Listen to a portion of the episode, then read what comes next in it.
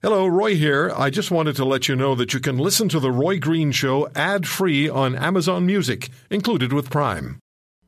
Looking for the truth and not worried about rattling some cages to get at it? This is The Roy Green Show.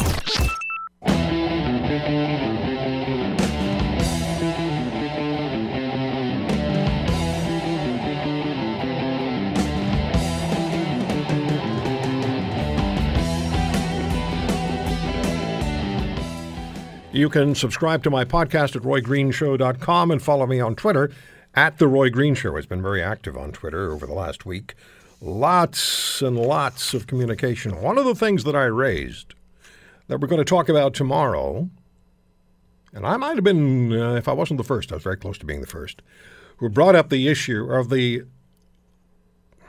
unwise approach by Andrew Scheer in sending Maxime Bernier to the political gulag. I mean, I saw this one coming. I, I really saw this one coming when uh, Bernier and uh, his team challenged Andrew Scheer, and what they said were fake conservatives signed up before the uh, leadership race from the Quebec dairy world.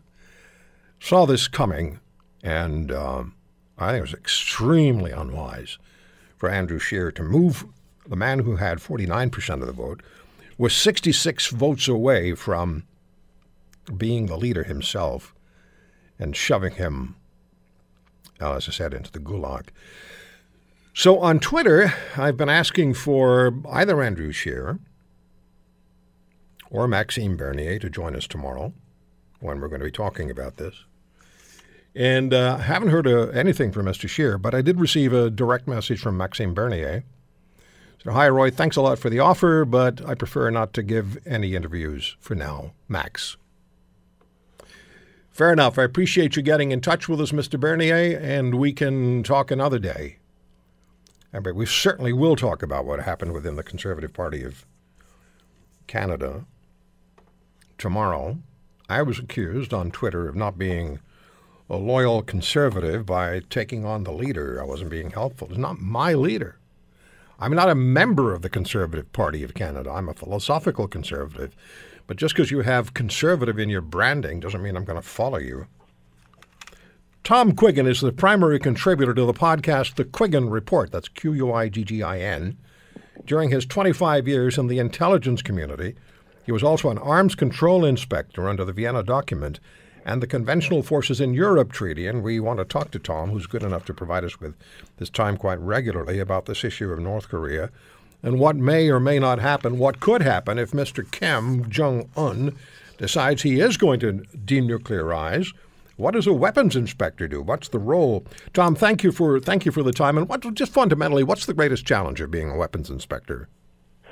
Uh, well, thanks for inviting me to the to the show, Roy. Um, the greatest challenge to the to any arms control uh, agreement, the greatest challenge to any arms control inspector is to ensure that you have a good, legally binding treaty in place to start with. So, I mean, right now with North Korea and South Korea and America and China, of course, there is no uh, arms control treaty in place. There was just a brief, general, and ambiguous statement. But what we need to see is a treaty which will be legally binding.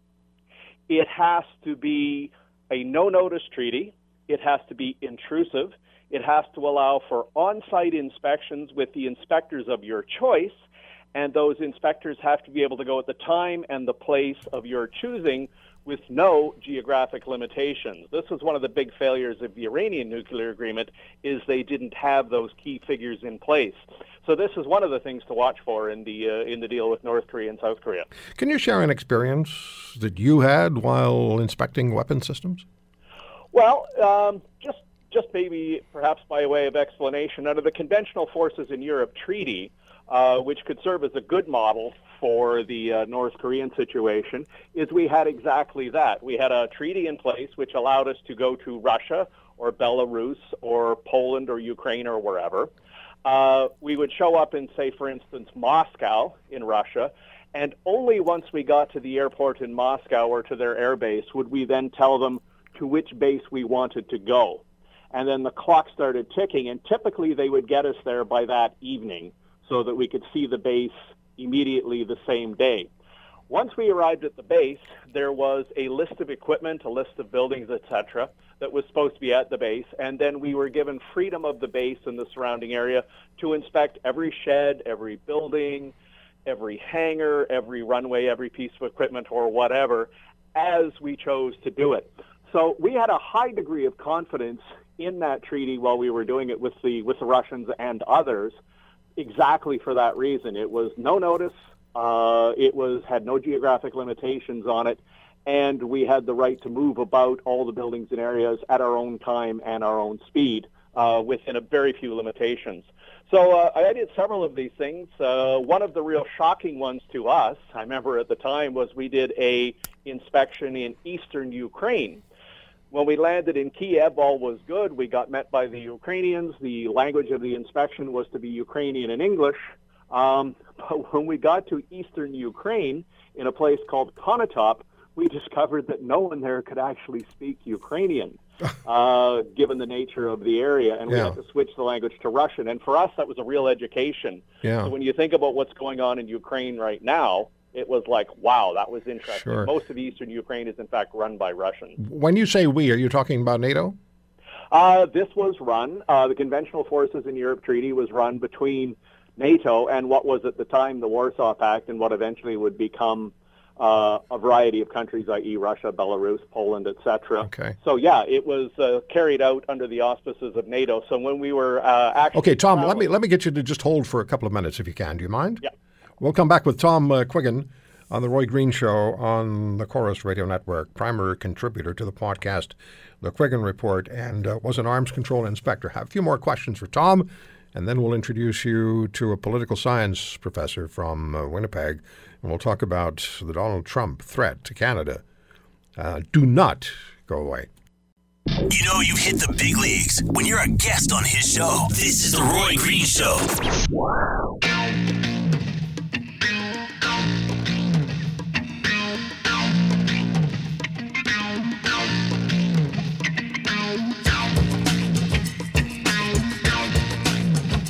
I'm on Twitter at The Roy Green Show and emails to roy at roy green show dot com.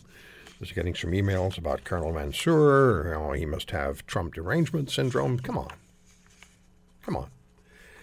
He's a very senior former military officer who had some very challenging things to say about Barack Obama when Obama was president.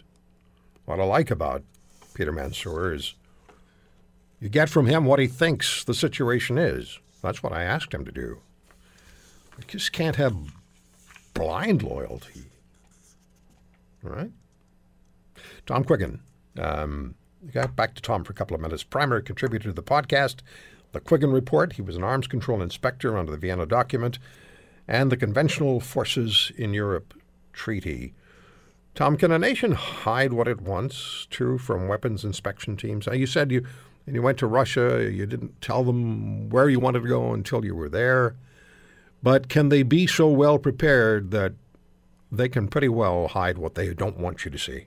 A couple of different things, Roy. One is with respect to North Korea, have to remember it's actually a pretty small space. It's about one-fifth the size of Saskatchewan. So for them to hide anything of any substance, like a nuclear test site or a nuclear launching site, would be incredibly difficult. Good point. The, yeah. the other thing is the technology today is not the technology of the nineteen fifties. Uh, so, for instance, we know that the mountain where North Korea was doing their nuclear tests actually moved considerably. Uh, it shrank about uh, twelve feet in height and moved several feet uh, laterally after the last nuclear explosion, and this was determined by what's called a synthetic aperture radar satellite, whose ground measuring capability is that accurate. So we know that, for instance, that nuclear test site has probably collapsed internally and is now no longer useful. So with the tech, a combination of tap, national technical means technology, which is to say satellites and electronic eavesdropping, combined with an effective, intrusive, on-site arms control inspection, it's getting very difficult for countries to hide major projects such as nuclear test sites, missile launching sites, and that kind of activity. All right, let me ask you one more quick question. What do you expect out of North Korea after watching the interchange between uh, Donald Trump and Kim Jong Un? Uh, do you expect that something positive is going to come out of this, or do you think that that Kim was very good at playing the President of the United States? Uh, positive things have already happened. The nuclear tests, uh, the last one was September two thousand seventeen, and the missile test, the last one was in November, they've stopped. You've had the meeting itself, which was amazing. That was the first time there was a meeting between North Korean president and an American president uh, ever. So like first time in sixty-eight years since the war stopped. What we need to see happen next, and this will be the method of measuring what's going on, is will there be a series of confidence and security building measures, which is to say a series of small measures which are relatively minor but very transparent. So, for instance, an exchange of military officers so you can observe each other, each other's exercises. So we have a, a brief general ambiguous agreement to start. It will move into confidence and security building measures gradually, and then eventually it has to lead to an actual legally binding intrusive on-site arms control and inspection treaty. And folks, remember, this can take months and years, not days and weeks. So, for instance, the START talks with the Soviet Union went on for years mm-hmm. before they were finally successful. But okay. successful they were. Tom, thank you. Always good talking to you. Thank you so much.